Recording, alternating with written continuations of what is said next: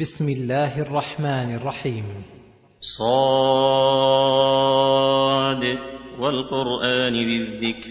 بل الذين كفروا في عزة وشقاق. هذا بيان من الله تعالى لحال القرآن وحال المكذبين به معه ومع من جاء به. فقال صاد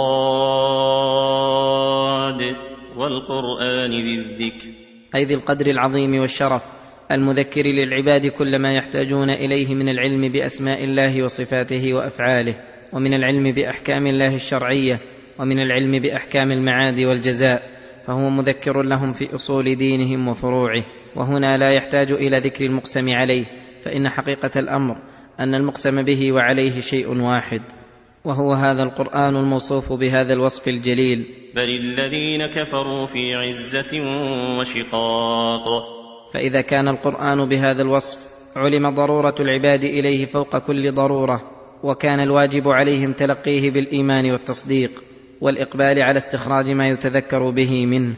فهدى الله من هدى لهذا وأبى الكافرون به وبمن أنزله وصار معهم عزة وشقاق. عزة وامتناع عن الإيمان به واستكبار وشقاق له أي مشاقة ومخاصمه في رده وإبطاله. وفي القدح بمن جاء به فتوعدهم بإهلاك القرون الماضية المكذبة بالرسل. كم أهلكنا من قبلهم من قرن فنادوا ولا تحين مناص. وأنهم حين جاءهم الهلاك نادوا واستغاثوا في صرف العذاب عنهم ولكن ولا تحين مناص. أي وليس الوقت وقت خلاص مما وقعوا فيه ولا فرج لما أصابهم. فليحذر هؤلاء أن يدوموا على عزتهم وشقاقهم فيصيبهم ما أصابهم. وعجبوا أن جاءهم منذر منهم وقال الكافرون هذا ساحر كذاب. وعجبوا أن جاءهم منذر منهم أي عجب هؤلاء المكذبون في أمر ليس محل العجب أن جاءهم منذر منهم ليتمكنوا من التلقي عنه وليعرفوه حق المعرفة ولأنه من قومهم. فلا تأخذهم النخوة القومية عن اتباعه فهذا مما يوجب الشكر عليهم وتمام الانقياد له ولكنهم عكسوا القضية فتعجبوا تعجب إنكار وقالوا من كفرهم وظلمهم. هذا ساحر كذاب. وذنبه عندهم أنه أجعل الآلهة إلها واحدا إن هذا لشيء عجاب. أجعل الآلهة إلها واحدا أي كيف ينهى عن اتخاذ الشركاء والأنداد ويأمر بإخلاص العبادة لله وحده. إن هذا لشيء عجاب. إن هذا الذي جاء به لشيء عجاب أي يقضي منه العجب لبطلانه وفساده. وانطلق الملأ منهم أن امشوا واصبروا على آلهتكم إن هذا لشيء يراد. وانطلق الملأ منهم المقبول قولهم محرضين قومهم على التمسك بما هم عليه من الشرك. وانطلق الملأ منهم أن امشوا واصبروا على آلهتكم. اي استمروا عليها وجاهدوا نفوسكم في الصبر عليها وعلى عبادتها ولا يردكم عنها راد ولا يصدنكم عن عبادتها صاد. إن هذا لشيء يراد. إن هذا الذي جاء به محمد من النهي عن عبادتها لشيء يراد أي يقصد أي له قصد ونية غير صالحة في ذلك وهذه شبهة لا تروج إلا على السفهاء فإن من دعا إلى قول حق أو غير حق لا يرد قوله بالقدح في نيته فنيته وعمله له وإنما يرد بمقابلته بما يبطله ويفسده من الحجج والبراهين وهم قصدهم أن محمدا ما دعاكم إلى ما دعاكم إلا ليرأس فيكم ويكون معظما عندكم متبوعا. ما سمعنا بهذا في الملة الآخرة إن هذا إلا اختلاق ما سمعنا بهذا القول الذي قاله والدين الذي دعا اليه في المله الاخره أي في الوقت الأخير فلا أدركنا عليه آباءنا ولا آباؤنا أدركوا آباءهم عليه. فامضوا على الذي مضى عليه آباؤكم فإنه الحق. وما هذا الذي دعا إليه محمد إلا اختلاق اختلقه وكذب افتراه. وهذه أيضا شبهة من جنس شبهتهم الأولى حيث ردوا الحق بما ليس بحجة لرد أدنى قول وهو أنه قول مخالف لما عليه آباؤهم الضالون فأين في هذا ما يدل على بطلانه؟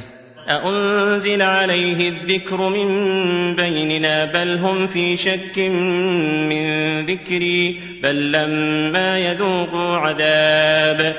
أأنزل عليه الذكر من بيننا أي ما الذي فضله علينا؟ حتى ينزل الذكر عليه من دوننا ويخصه الله به. وهذه أيضا شبهة.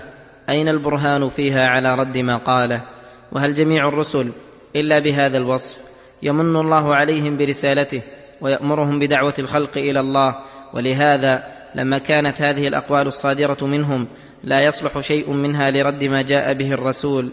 أخبر تعالى من أين صدرت؟ بل هم في شك من ذكري بل لما يذوقوا عذاب وانهم في شك من ذكري ليس عندهم علم ولا بينه فلما وقعوا في الشك وارتضوا به وجاءهم الحق الواضح وكانوا جازمين باقامتهم على شكهم قالوا ما قالوا من تلك الاقوال لدفع الحق لا عن بينه من امرهم وانما ذلك من باب الائتفاك منهم ومن المعلوم أن من هو بهذه الصفة يتكلم عن شك وعناد إن قوله غير مقبول ولقادح أدنى قدح في الحق وأنه يتوجه عليه الذم واللوم بمجرد كلامه ولهذا توعدهم بالعذاب فقال بل لما يذوقوا عذاب. أي قالوا هذه الأقوال وتجرأوا عليها حيث كانوا ممتعين في الدنيا لم يصبهم من عذاب الله شيء فلو ذاقوا عذابه لم يتجرأوا. أم عندهم خزائن رحمة ربك العزيز الوهاب فيعطون منها من شاءوا ويمنعون منها من شاءوا حيث قالوا أأنزل عليه الذكر من بيننا؟ أي هذا فضله تعالى ورحمته وليس ذلك بأيديهم حتى يتحجروا على الله.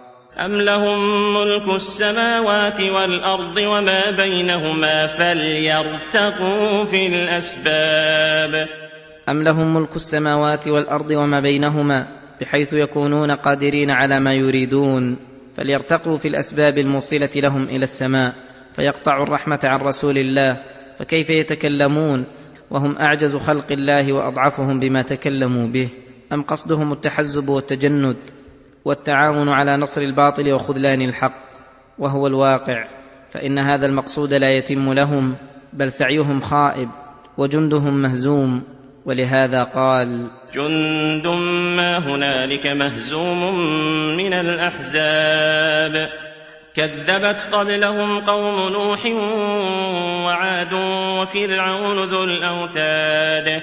يحذرهم تعالى أن يفعل بهم ما فعل بالأمم من قبلهم الذين كانوا أعظم قوة منهم وتحزبا على الباطل قوم نوح وعاد قوم هود وفرعون ذو الأوتاد أي الجنود العظيمة والقوة الهائلة. وثمود وقوم لوط وأصحاب الأيكة أولئك الأحزاب.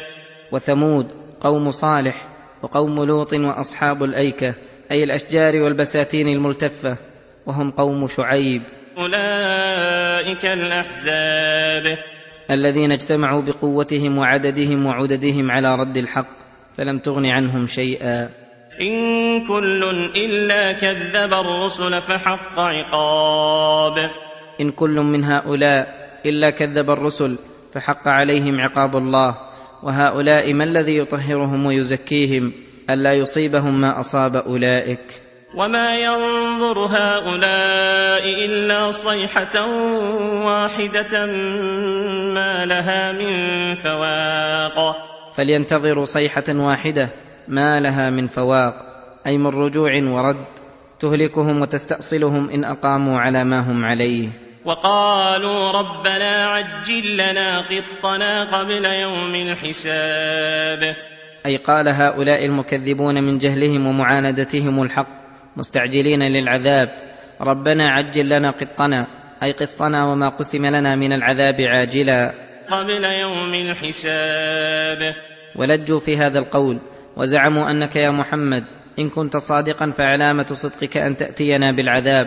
فقال لرسوله اصبر على ما يقولون واذكر عبدنا داود ذا الأيد إنه أواب.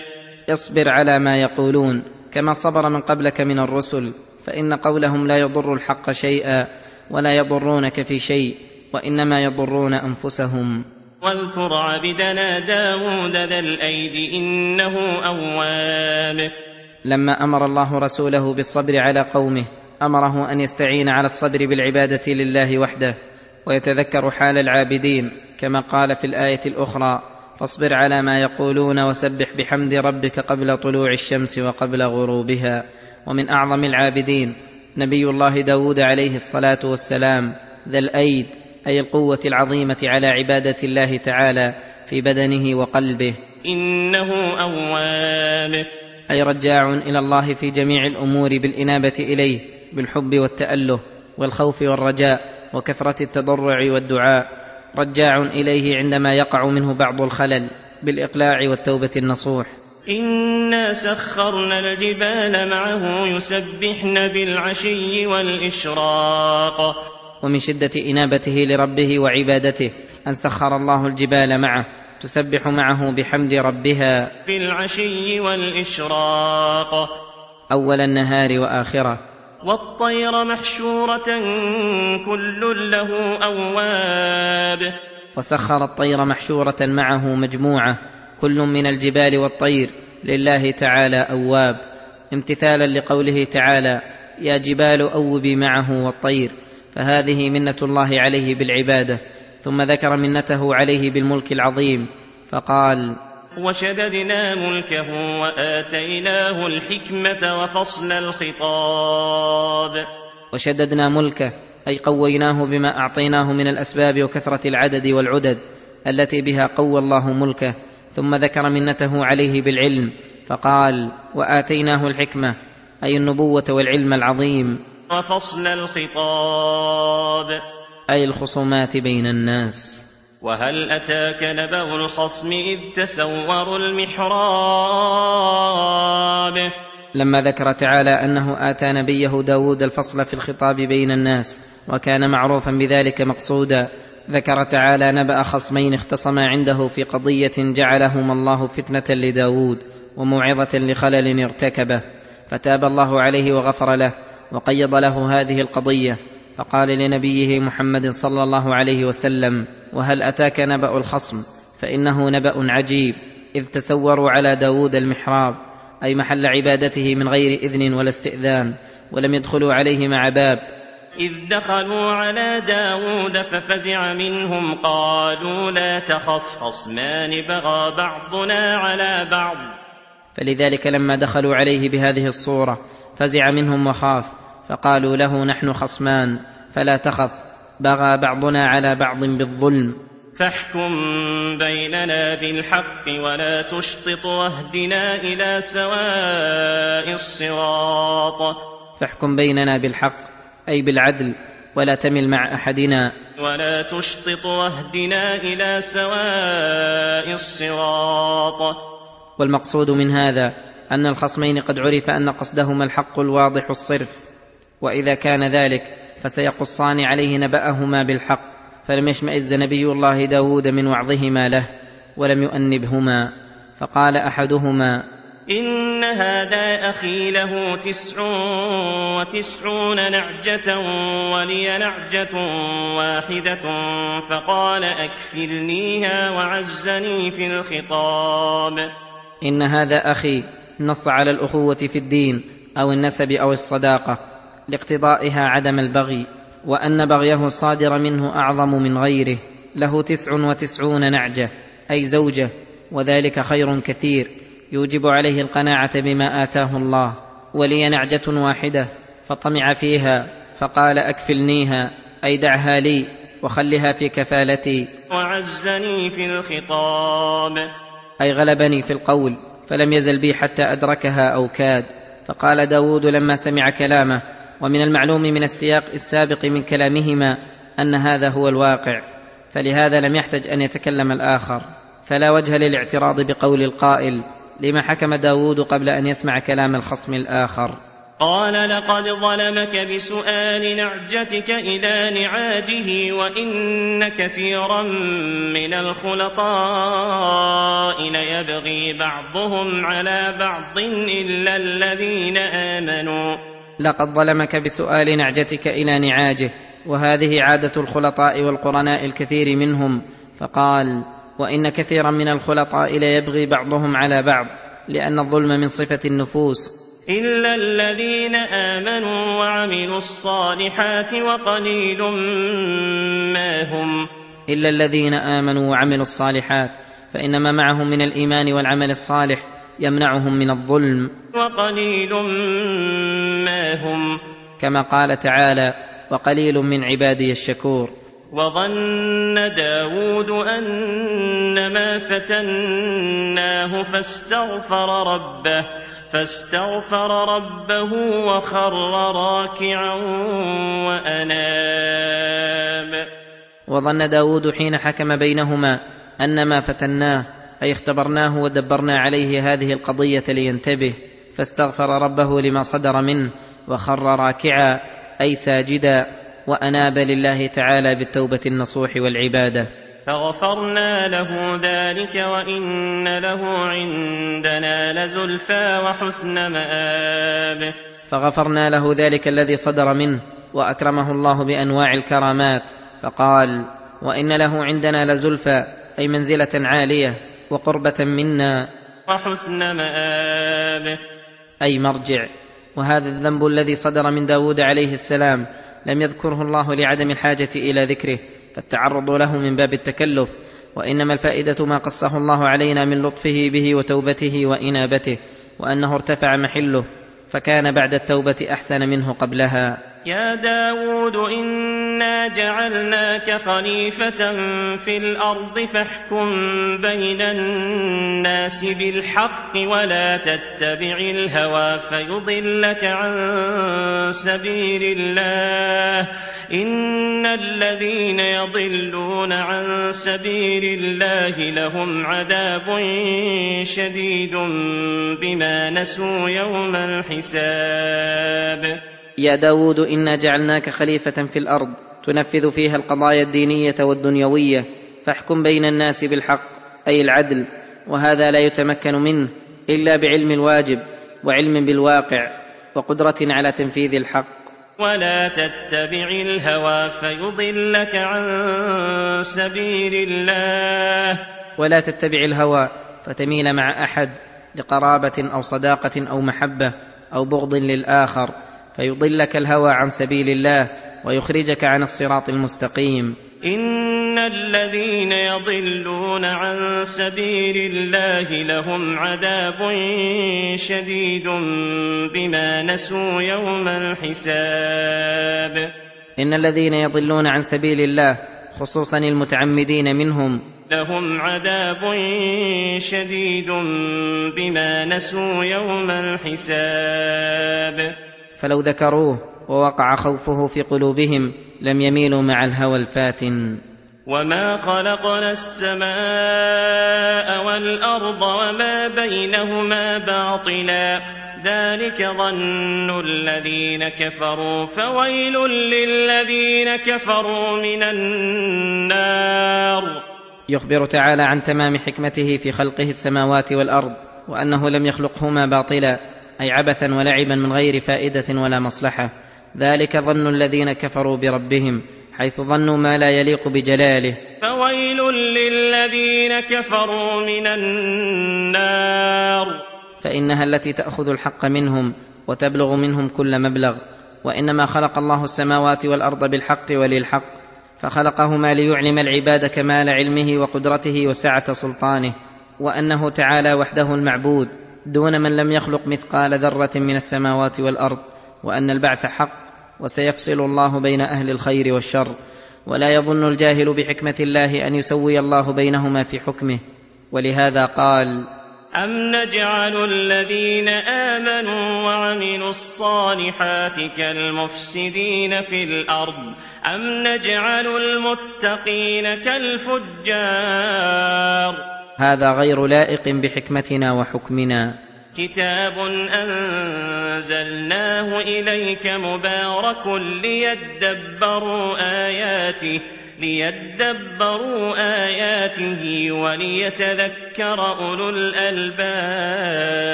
كتاب أنزلناه إليك مبارك فيه خير كثير وعلم غزير فيه كل هدى من ضلالة وشفاء من داء. ونور يستضاء به في الظلمات وكل حكم يحتاج إليه المكلفون وفيه من الأدلة القطعية على كل مطلوب ما كان به أجل كتاب طرق العالم منذ أنشأه الله. ليدبروا آياته. أي هذه الحكمة من إنزاله ليتدبر الناس آياته فيستخرجوا علمها ويتأملوا أسرارها وحكمها فإنه بالتدبر فيه والتأمل لمعانيه وإعادة الفكر فيها مرة بعد مرة تدرك بركته وخيره وهذا يدل على الحث على تدبر القرآن وأنه من أفضل الأعمال وأن القراءة المشتملة على التدبر أفضل من سرعة التلاوة التي لا يحصل بها هذا المقصود. وليتذكر أولو الألباب. أي أولو العقول الصحيحة يتذكرون بتدبرهم لها كل علم ومطلوب فدل هذا على أنه بحسب لب الإنسان وعقله يحصل له التذكر والانتفاع بهذا الكتاب. ووهبنا لداود سليمان نعم العبد إنه أواب. لما أثنى تعالى على داود وذكر ما جرى له ومنه أثنى على ابنه سليمان عليهما السلام فقال ووهبنا لداود سليمان أي أنعمنا به عليه وأقررنا به عينه. نعم العبد سليمان عليه السلام فإنه اتصف بما يوجب المدح وهو إنه أواب.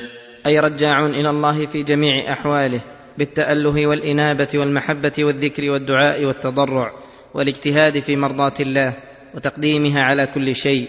إذ عرض عليه بالعشي الصافنات الجياد فقال إني أحببت حب الخير عن ذكر ربي حتى توارت بالحجاب. ولهذا لما عرضت عليه الخيل الجياد السبق الصافنات أي التي من وصفها الصفون وهو رفع إحدى قوائمها عند الوقوف وكأن لها منظر رائق وجمال معجب خصوصا للمحتاج إليها كالملوك فما زالت تعرض عليه حتى غابت الشمس في الحجاب فألهته عن صلاة المساء وذكره فقال ندما على ما مضى منه وتقربا إلى الله بما ألهاه عن ذكره وتقديما لحب الله على حب غيره. فقال إني أحببت حب الخير عن ذكر ربي حتى توارت بالحجاب. إني أحببت حب الخير وضمن أحببت معنى آثرت أي آثرت حب الخير الذي هو المال عموما وفي هذا الموضع المراد الخيل. عن ذكر ربي حتى توارت بالحجاب. ردوها علي فطفق مسحا بالسوق والأعناق. ردوها علي فردوها فطفق فيها مسحا بالسوق والأعناق أي جعل يعقرها بسيفه في سوقها وأعناقها. ولقد فتنا سليمان وألقينا على كرسيه جسدا ثم أناب. ولقد فتنا سليمان أي ابتليناه واختبرناه بذهاب ملكه وانفصاله عنه بسبب خلل اقتضته الطبيعة البشرية وألقينا على كرسيه جسدا. أي شيطانا قضى الله وقدر أن يجلس على كرسي ملكه ويتصرف في الملك في مدة فتنة سليمان. ثم أناب. ثم أناب سليمان إلى الله تعالى وتاب. قال رب اغفر لي وهب لي ملكا لا ينبغي لأحد من بعدي إنك أنت الوهاب. فسخرنا له الريح تجري بأمره رخاء حيث أصاب. والشياطين كل بناء وغواص وآخرين مقرنين في الأصفاد. فاستجاب الله له وغفر له ورد عليه ملكه وزاده ملكا لم يحصل لأحد من بعده وهو تسخير الشياطين له يبنون ما يريد ويغوصون له في البحر يستخرجون الدر والحلي ومن عصاه منهم قرنه في الأصفاد وأوثقه وقلنا له هذا عطاؤنا فامنن أو أمسك بغير حساب. هذا عطاؤنا فقر به عينا فامنن على من شئت أو أمسك من شئت. بغير حساب. أي لا حرج عليك في ذلك ولا حساب. لعلمه تعالى بكمال عدله وحسن أحكامه. ولا تحسبن هذا لسليمان في الدنيا دون الآخرة بل له في الآخرة خير عظيم. ولهذا قال وإن له عندنا لزلفى وحسن مآب. أي هو من المقربين عند الله المكرمين بأنواع الكرامات لله. فصل فيما تبين لنا من الفوائد والحكم في قصة داود وسليمان عليهما السلام. فمنها أن الله تعالى يقص على نبيه محمد صلى الله عليه وسلم أخبار من قبله ليثبت فؤاده وتطمئن نفسه ويذكر له من عبادتهم وشدة صبرهم وإنابتهم ما يشوقه إلى منافستهم والتقرب إلى الله الذي تقربوا إليه والصبر على أذى قومه. ولهذا في هذا الموضع لما ذكر الله ما ذكر من أذية قومه وكلامهم فيه وفيما جاء به أمره بالصبر وأن يذكر عبده داود فيتسلى به. ومنها أن الله تعالى يمدح ويحب القوة في طاعته قوة القلب والبدن فإنه يحصل منها من آثار الطاعة وحسنها وكثرتها ما لا يحصل مع الوهن وعدم القوة وأن العبد ينبغي له تعاطي أسبابها وعدم الركون إلى الكسل والبطالة المخلة بالقوى المضعفة للنفس. ومنها أن الرجوع إلى الله في جميع الأمور من أوصاف أنبياء الله وخواص خلقه كما أثنى الله على داود وسليمان بذلك فليقتدي بهما المقتدون وليهتدي بهداهم السالكون. أولئك الذين هدى الله فبهداه مقتده. ومنها ما أكرم الله به نبيه داود عليه السلام من حسن الصوت العظيم الذي جعل الله بسببه الجبال الصم والطيور البهم يجاوبنه إذا رجع صوته بالتسبيح. ويسبحن معه بالعشي والإشراق. ومنها أن من أكبر نعم الله على عبده أن يرزقه العلم النافع ويعرف الحكم والفصل بين الناس كما امتن الله به على عبده داود عليه السلام. ومنها اعتناء الله تعالى بأنبيائه وأصفيائه عندما يقع منهم بعض الخلل بفتنته إياهم وابتلائهم بما به يزول عنهم المحذور. ويعودون إلى أكمل من حالتهم الأولى كما جرى لداود وسليمان عليهما السلام. ومنها أن الأنبياء صلوات الله وسلامه عليهم معصومون من الخطأ فيما يبلغون عن الله تعالى لأن مقصود الرسالة لا يحصل إلا بذلك وأنه قد يجري منهم بعض مقتضيات الطبيعة من المعاصي ولكن الله تعالى يتداركهم ويبادرهم بلطفه. ومنها أن داود عليه السلام كان في أغلب أحواله لازما محرابه لخدمة ربه ولهذا تسور الخصمان عليه المحراب لأنه كان إذا خلا في محرابه لا يأتيه أحد فلم يجعل كل وقته للناس مع كثرة ما يرد عليه من الأحكام بل جعل له وقتا يخلو فيه بربه وتقر عينه بعبادته وتعينه على الإخلاص في جميع أموره ومنها أنه ينبغي استعمال الأدب في الدخول على الحكام وغيرهم.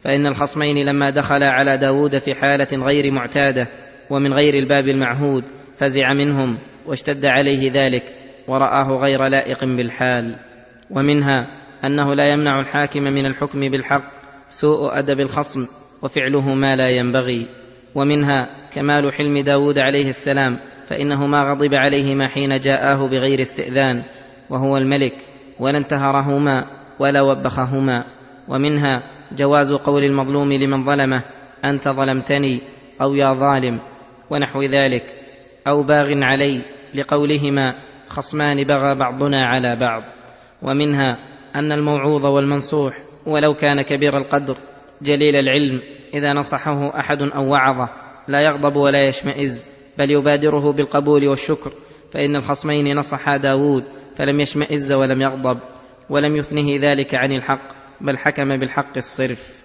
ومنها أن المخالطة بين الأقارب والأصحاب وكثرة التعلقات الدنيوية المالية موجبة للتعادي بينهم وبغي بعضهم على بعض وأنه لا يرد عن ذلك إلا استعمال تقوى الله والصبر على الأمور بالإيمان والعمل الصالح وأن هذا من أقل شيء في الناس ومنها أن الاستغفار والعبادة خصوصا الصلاة من مكفرات الذنوب فإن الله رتب مغفرة ذنب داود على استغفاره وسجوده ومنها إكرام الله لعبده داود وسليمان بالقرب منه وحسن الثواب. وأن لا يظن أن ما جرى لهما منقص لدرجتهما عند الله تعالى وهذا من تمام لطفه بعباده المخلصين أنه إذا غفر لهم وأزال أثر ذنوبهم أزال الآثار المترتبة عليه كلها حتى ما يقع في قلوب الخلق. فإنهم إذا علموا ببعض ذنوبهم وقع في قلوبهم نزولهم عن درجتهم الأولى فأزال الله تعالى هذه الآثار وما ذاك بعزيز على الكريم الغفار. ومنها أن الحكم بين الناس مرتبة دينية تولاها رسول الله وخواص خلقه وأن وظيفة القائم بها الحكم بالحق ومجانبة الهوى فالحكم بالحق يقتضي العلم بالأمور الشرعية والعلم بصورة القضية المحكوم بها وكيفية إدخالها في الحكم الشرعي فالجاهل بأحد الأمرين لا يصلح للحكم ولا يحل له الإقدام عليه ومنها أنه ينبغي للحاكم أن يحذر الهوى ويجعله منه على بال. فإن النفوس لا تخلو منه بل يجاهد نفسه بأن يكون الحق مقصوده وأن يلقي عنه وقت الحكم كل محبة أو بغض لأحد الخصمين. ومنها أن سليمان عليه السلام من فضائل داود ومن منن الله عليه حيث وهبه له وأن من أكبر نعم الله على عبده أن يهب له ولدا صالحا فإن كان عالما كان نورا على نور. ومنها ثناء الله تعالى على سليمان ومدحه في قوله نعم العبد إنه أواب ومنها كثرة خير الله وبره بعبيده أن يمن عليهم بصالح الأعمال ومكارم الأخلاق ثم يثني عليهم بها وهو المتفضل الوهاب. ومنها تقديم سليمان محبة الله تعالى على محبة كل شيء.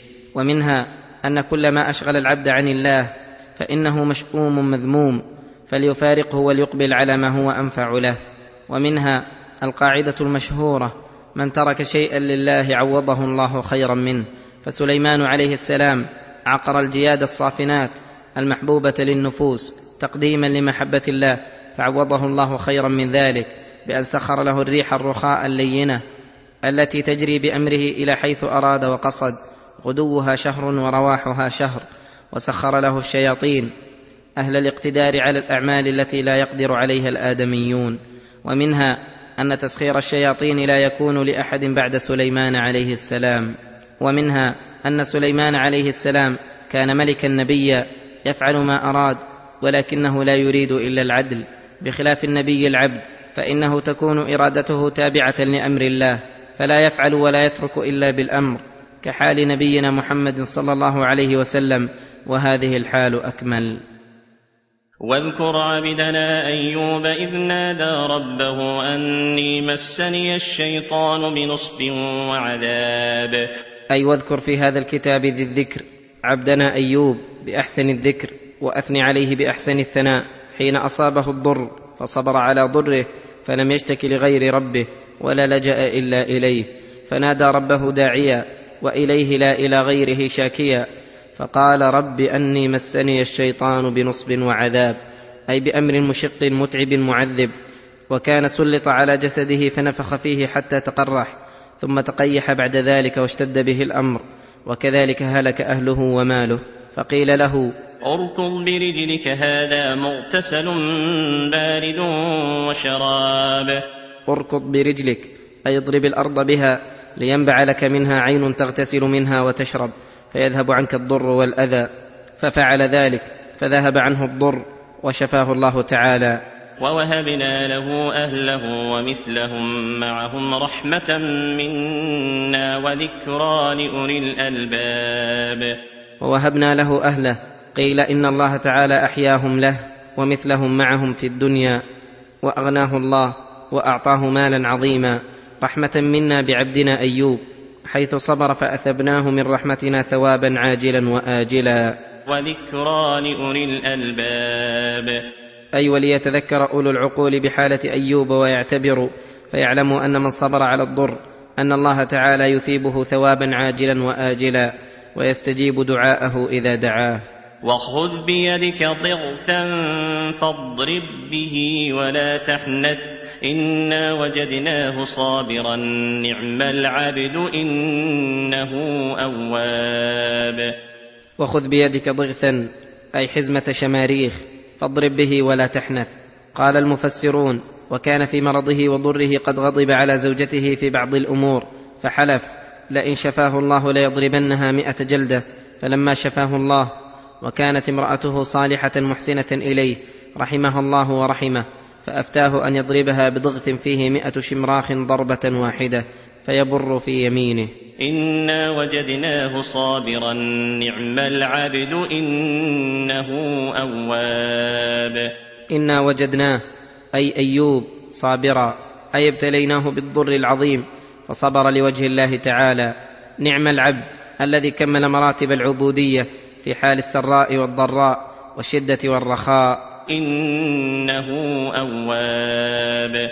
أي كثير الرجوع إلى الله في مطالبه الدينية والدنيوية كثير الذكر لربه والدعاء والمحبة والتأله. واذكر عبادنا إبراهيم وإسحاق ويعقوب أولي الأيدي والأبصار. يقول تعالى واذكر عبادنا الذين أخلصوا لنا العبادة ذكرا حسنا إبراهيم الخليل وابنه إسحاق وابن ابنه يعقوب.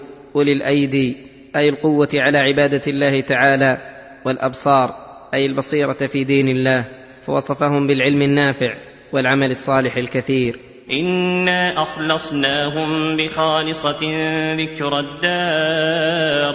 إنا أخلصناهم بخالصة عظيمة وخصيصة جسيمة وهي ذكر الدار.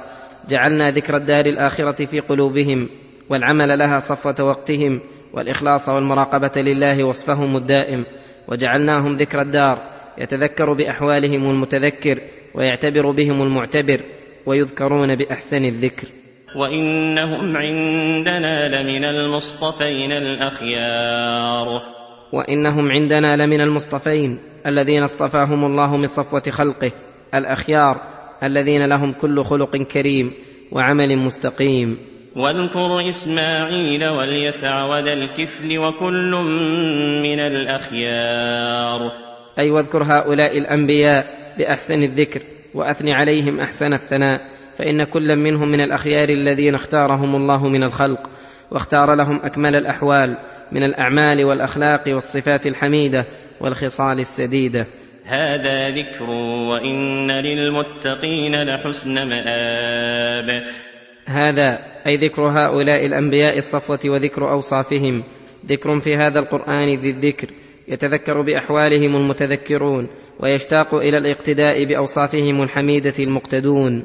ويعرف ما من الله به عليهم من الأوصاف الزكية وما نشر لهم من الثناء بين البرية. فهذا نوع من أنواع الذكر وهو ذكر أهل الخير. ومن أنواع الذكر ذكر جزاء أهل الخير وأهل الشر. ولهذا قال هذا ذكر وإن للمتقين لحسن مآب. أي وإن للمتقين ربهم بامتثال الأوامر واجتناب النواهي من كل مؤمن ومؤمنة. لحسن مآب. أي لمآبا حسنا ومرجعا مستحسنا ثم فسره وفصله فقال جنات عدن مفتحة لهم الأبواب. جنات عدن أي جنات إقامة. لا يبغي صاحبها بدلا منها من كمالها وتمام نعيمها وليسوا بخارجين منها ولا بمخرجين.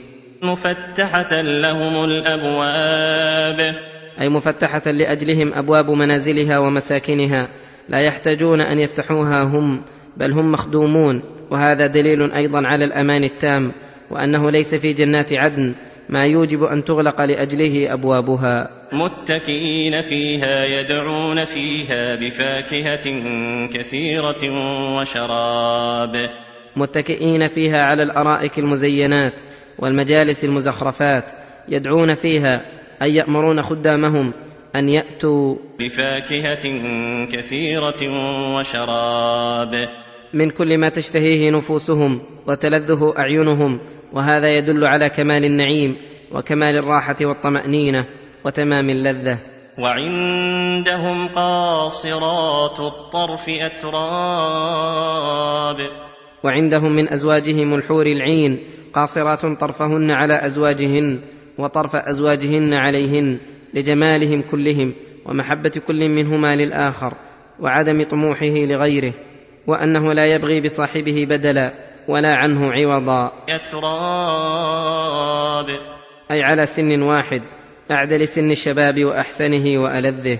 هذا ما توعدون ليوم الحساب. هذا ما توعدون أيها المتقون ليوم الحساب جزاء على أعمالكم الصالحة. إن هذا لرزقنا ما له من نفاد. إن هذا لرزقنا الذي أوردناه على أهل دار النعيم. ما له من نفاد. أي انقطاع بل هو دائم مستمر في جميع الأوقات متزايد في جميع الآنات. وليس هذا بعظيم على الرب الكريم الرؤوف الرحيم البر الجواد الواسع الغني الحميد اللطيف الرحمن الملك الديان الجليل الجميل المنان ذي الفضل الباهر والكرم المتواتر. الذي لا تحصى نعمه ولا يحاط ببعض بره. هذا وإن للطاغين لشر مآب. هذا الجزاء للمتقين ما وصفناه. وإن للطاغين أي المتجاوزين للحد في الكفر والمعاصي. لشر مآب. أي لشر مرجع ومنقلب. ثم فصله فقال جهنم يصلونها فبئس المهاد. جهنم التي جمع فيها كل عذاب واشتد حرها وانتهى قرها يصلونها أي يعذبون فيها عذابا يحيط بهم من كل وجه لهم من فوقهم ظلل من النار ومن تحتهم ظلل فبئس المهاد المعد لهم مسكنا ومستقرا هذا فليذوقوه حميم وغساق. هذا المهاد هذا العذاب الشديد والخزي والفضيحة والنكال. فليذوقوه حميم وغساق. فليذوقوه حميم ماء حار قد اشتد حره يشربونه فيقطع أمعاءهم. وغساق. وهو أكره ما يكون من الشراب من قيح وصديد مر المذاق كريه الرائحة. وآخر من شكله ازواج وآخر من شكله أي من نوعه أزواج. أي عدة أصناف من أصناف العذاب يعذبون بها ويخزون بها وعند تواردهم على النار يشتم بعضهم بعضا ويقول بعضهم لبعض. هذا فوج مقتحم معكم لا مرحبا بهم إنهم صالوا النار. هذا فوج مقتحم معكم النار. لا مرحبا بهم إنهم صالوا النار. قالوا أي الفوج المقبل المقتحم. قالوا بل أنتم لا مرحبا بكم أنتم قدمتموه لنا فبئس القرار. أنتم قدمتموه أي العذاب لنا بدعوتكم لنا وفتنتكم وإضلالكم وتسببكم. فبئس القرار. قرار الجميع قرار السوء والشر. ثم دعوا على المغوين لهم. قالوا ربنا من قدم لنا هذا فزده عذابا ضعفا في النار. وقال في الآية الأخرى قال لكل ضعف ولكن لا تعلمون. وقالوا ما لنا لا نرى رجالا كنا نعدهم من الأشرار. وقالوا وهم في النار. ما لنا لا نرى رجالا كنا نعدهم من الأشرار. أي كنا نزعم أنه من الأشرار المستحقين لعذاب النار وهم المؤمنون. تفقدهم أهل النار قبحهم الله. هل يرونهم في النار؟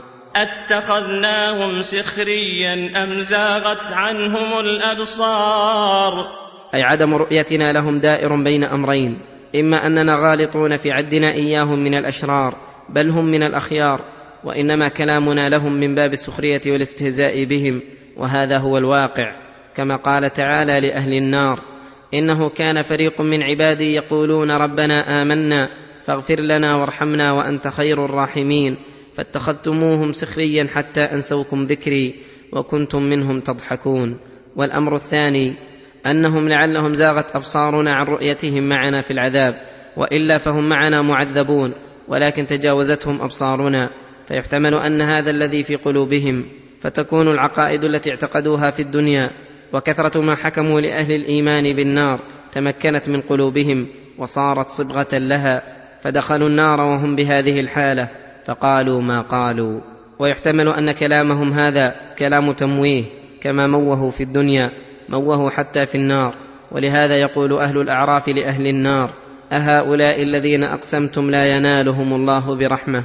ادخلوا الجنة لا خوف عليكم ولا أنتم تحزنون. قال الله تعالى مؤكدا ما أخبر به وهو أصدق القائلين. إن ذلك لحق تخاصم أهل النار. إن ذلك الذي ذكرت لكم لحق ما فيه شك ولا مرية تخاصم أهل النار. قل إنما أنا منذر وما من إله إلا الله الواحد القهار. قل يا أيها الرسول لهؤلاء المكذبين إن طلبوا منك ما ليس لك ولا بيدك. قل إنما أنا منذر. هذا نهاية ما عندي وأما الأمر فلله تعالى. ولكني آمركم وأنهاكم وأحثكم على الخير وأزجركم عن الشر فمن اهتدى فلنفسه ومن ضل فعليها وما من إله إلا الله. أي ما أحد يؤله ويعبد بحق إلا الله. وما من إله إلا الله الواحد القهار. هذا تقرير لألوهيته بهذا البرهان القاطع وهو وحدته تعالى وقهره لكل شيء فإن القهر ملازم للوحدة. فلا يكون قهارين متساويين في قهرهما أبدا. فالذي يقهر جميع الأشياء هو الواحد الذي لا نظير له وهو الذي يستحق أن يعبد وحده كما كان قاهرا وحده. وقرر ذلك أيضا بتوحيد الربوبية فقال رب السماوات والأرض وما بينهما العزيز الغفار. رب السماوات والأرض وما بينهما أي خالقهما ومربيهما ومدبرها بجميع أنواع التدبير. العزيز الذي له القوة التي بها خلق المخلوقات العظيمة الغفار لجميع الذنوب صغيرها وكبيرها لمن تاب إليه وأقلع منها. فهذا الذي يحب ويستحق أن يعبد دون من لا يخلق ولا يرزق ولا يضر ولا ينفع ولا يملك من الأمر شيئا وليس له قوة الاقتدار ولا بيده مغفرة الذنوب والأوزار. قل هو نبأ عظيم أنتم عنه معرضون. قل لهم مخوفا ومحذرا ومنهضا لهم ومنذرا. قل هو نبأ عظيم أنتم عنه معرضون. أي ما أنبأتكم به من البعث والنشور والجزاء على الأعمال. خبر عظيم ينبغي الاهتمام الشديد بشأنه ولا ينبغي إغفاله ولكن أنتم عنه معرضون. كأنه ليس أمامكم حساب ولا عقاب ولا ثواب. فإن شككتم في قولي وامتريتم في خبري فإني أخبركم بأخبار لا علم لي بها ولا درستها في كتاب فإخباري بها على وجهها من غير زيادة ولا نقص. أكبر شاهد لصدقي وأدل دليل على حق ما جئتكم به. ولهذا قال ما كان لي من علم بالملأ الأعلى إذ يختصمون. ما كان لي من علم بالملأ الأعلى أي الملائكة. إذ يختصمون. لولا تعليم الله إياي وإيحاؤه إلي ولهذا قال إن يوحى إلي إلا أنما أنا نذير مبين. أي ظاهر النذارة جليها فلا نذير أبلغ من نذارته صلى الله عليه وسلم. ثم ذكر اختصام الملأ الأعلى فقال إذ قال ربك للملائكة إني خالق بشرا من طين. إذ قال ربك للملائكة على وجه الإخبار إني خالق بشرا من طين. أي مادته من طين. فإذا سويته ونفخت فيه من روحي فقعوا له ساجدين. فإذا سويته أي سويت جسمه وتم ونفخت فيه من روحي فقعوا له ساجدين. فوطن الملائكة الكرام أنفسهم على ذلك حين يتم خلقه ونفخ الروح فيه امتثالا لربهم وإكراما لآدم عليه السلام. فلما تم خلقه في بدنه وروحه وامتحن الله آدم والملائكة في العلم وظهر فضله عليهم أمرهم الله بالسجود. فسجد الملائكة كلهم أجمعون إلا إبليس استكبر وكان من الكافرين. فسجدوا كلهم أجمعون إلا إبليس لم يسجد استكبر عن أمر ربه واستكبر على آدم. وكان من الكافرين. في علم الله تعالى. قال الله موبخا ومعاتبا. قال يا إبليس ما منعك أن تسجد لما خلقت بيدي؟ أستكبرت أم كنت من العالين. ما منعك أن تسجد لما خلقت بيدي؟ أي شرفته وكرمته واختصصته بهذه الخصيصة التي اختص بها عن سائر الخلق وذلك يقتضي عدم التكبر عليه. أستكبرت في امتناعك. أم كنت من العالين. قال إبليس معارضا لربه ومناقضا. قال أنا خير منه خلقتني من نار وخلقته من طين.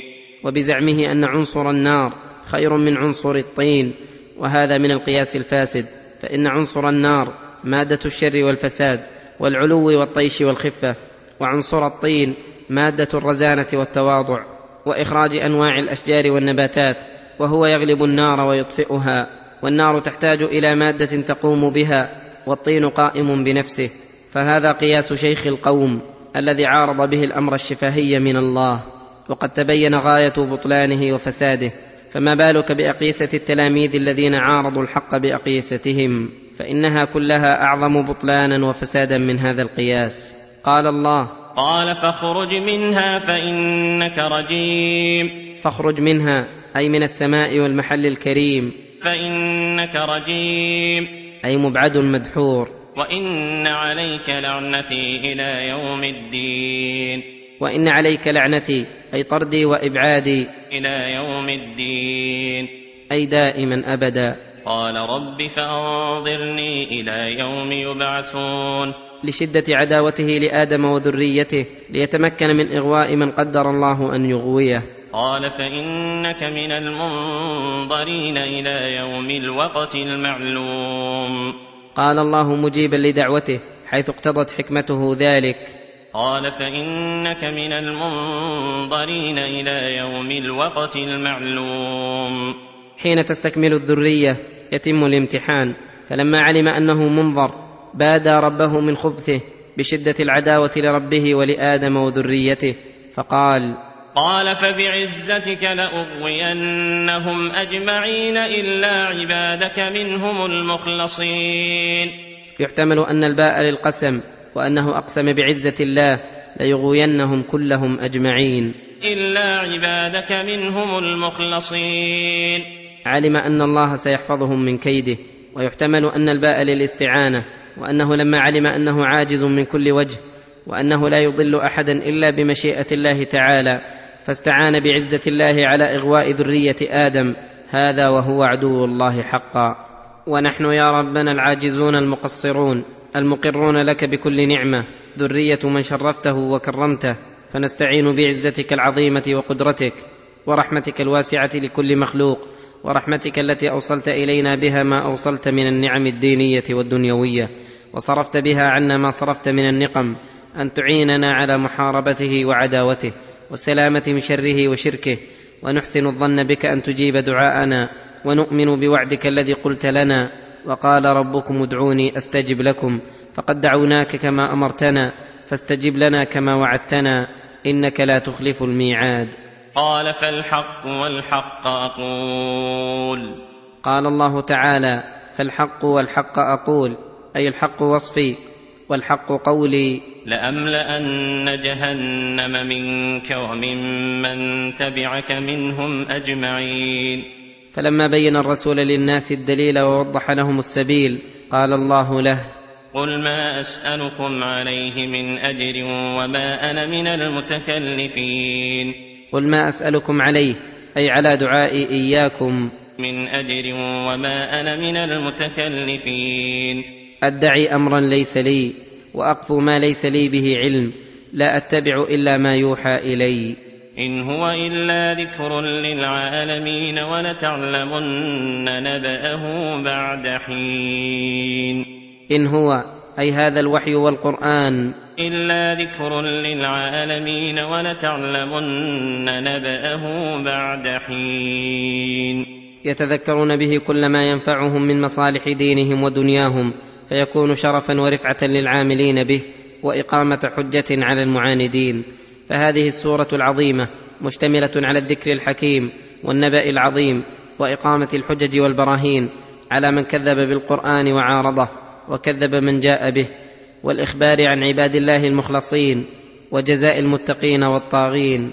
فلهذا أقسم في أولها بأنه ذو الذكر ووصفه في آخرها بأنه ذكر للعالمين. وأكثر التذكير بها فيما بين ذلك كقوله واذكر عبدنا واذكر عبادنا رحمة من عندنا وذكرى هذا ذكر. اللهم علمنا منه ما جهلنا وذكرنا منه ما نسينا نسيان غفلة ونسيان ترك. ولتعلمن نبأه بعد حين. ولتعلمن نبأه أي خبره. بعد حين. وذلك حين يقع عليهم العذاب. وتتقطع عنهم الأسباب.